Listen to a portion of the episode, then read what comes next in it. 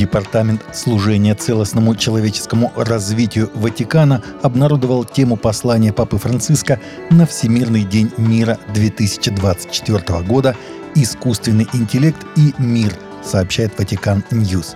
В пояснении Ватиканского департамента говорится, что значительный прогресс в области искусственного интеллекта все глубже воздействует на деятельность человека, на личную и общественную жизнь, политику и экономику – Своим посланием папа желает побудить к открытому диалогу о значении этих новых технологий, обладающих невероятным потенциалом и двойственным эффектом. Папа Франциск напоминает о необходимости быть бдительными и действовать так, чтобы логика насилия и дискриминации не укоренилась в производстве и применении новых устройств в ущерб слабым и отверженным людям. Американская медсестра и миссионер Алекс Дор Сейнвилл и ее дочь, которые были похищены на Гаити почти две недели назад, освобождены согласно заявлению, опубликованному некоммерческим христианским служением Эль Рой Хаити – Чувством благодарности и огромной радости мы в Элерое Хаити подтверждаем безопасное освобождение нашего сотрудника и друга Алекс Дорсейнвилл и ее ребенка, которые были взяты в заложники в Порто-Пренс, Гаити. Сегодня мы восхваляем Бога за услышанную молитву, говорится в заявлении. В миссии попросили, чтобы никто не связывался с женщиной и ее дочерью, поскольку в этой ситуации многое нужно осмыслить и излечиться, но пообещали делиться новостями. 13 эритрейских христиан были освобождены из тюрьмы после того, как были незаконно заключены на 10 лет, заявили в христианском служении «Голос мучеников».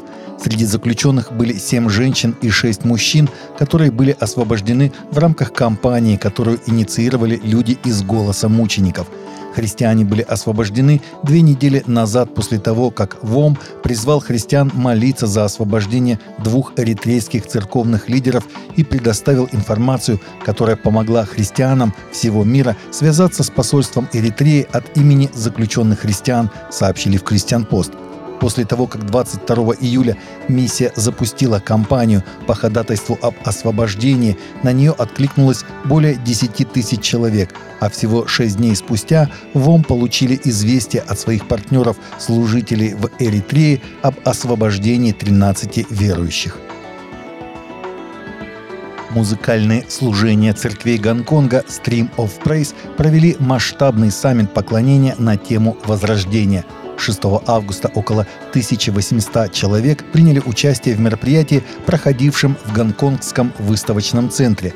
Большинство участников были членами групп поклонения, представляющих различные регионы Азии – Сингапур, Тайбэй и Гаосюн – Идеей саммита по заявлению организаторов было восстановление, исцеление, взаимное принятие и посредничество между группами поклонения, а задачей и целью было входить в глубокое коллективное поклонение, в котором создавался бы особый резонанс для выхода китайского служения прославления на мировой уровень.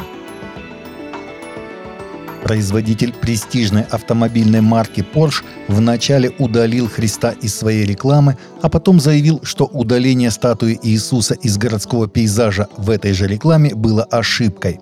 В опубликованном на этой неделе рекламном ролике, посвященном модели 911 продолжительностью в 2,5 минуты, демонстрировались как винтажные, так и современные модели фирменных автомобилей, проезжающих по различным приморским и городским пейзажам – Примерно на 43 секунды рекламы красный 911 проносится мимо реки Тежу в Лиссабоне, Португалия, а на заднем плане, на постаменте, где обычно стоит статуя Христа Кристо Рея, никого не было.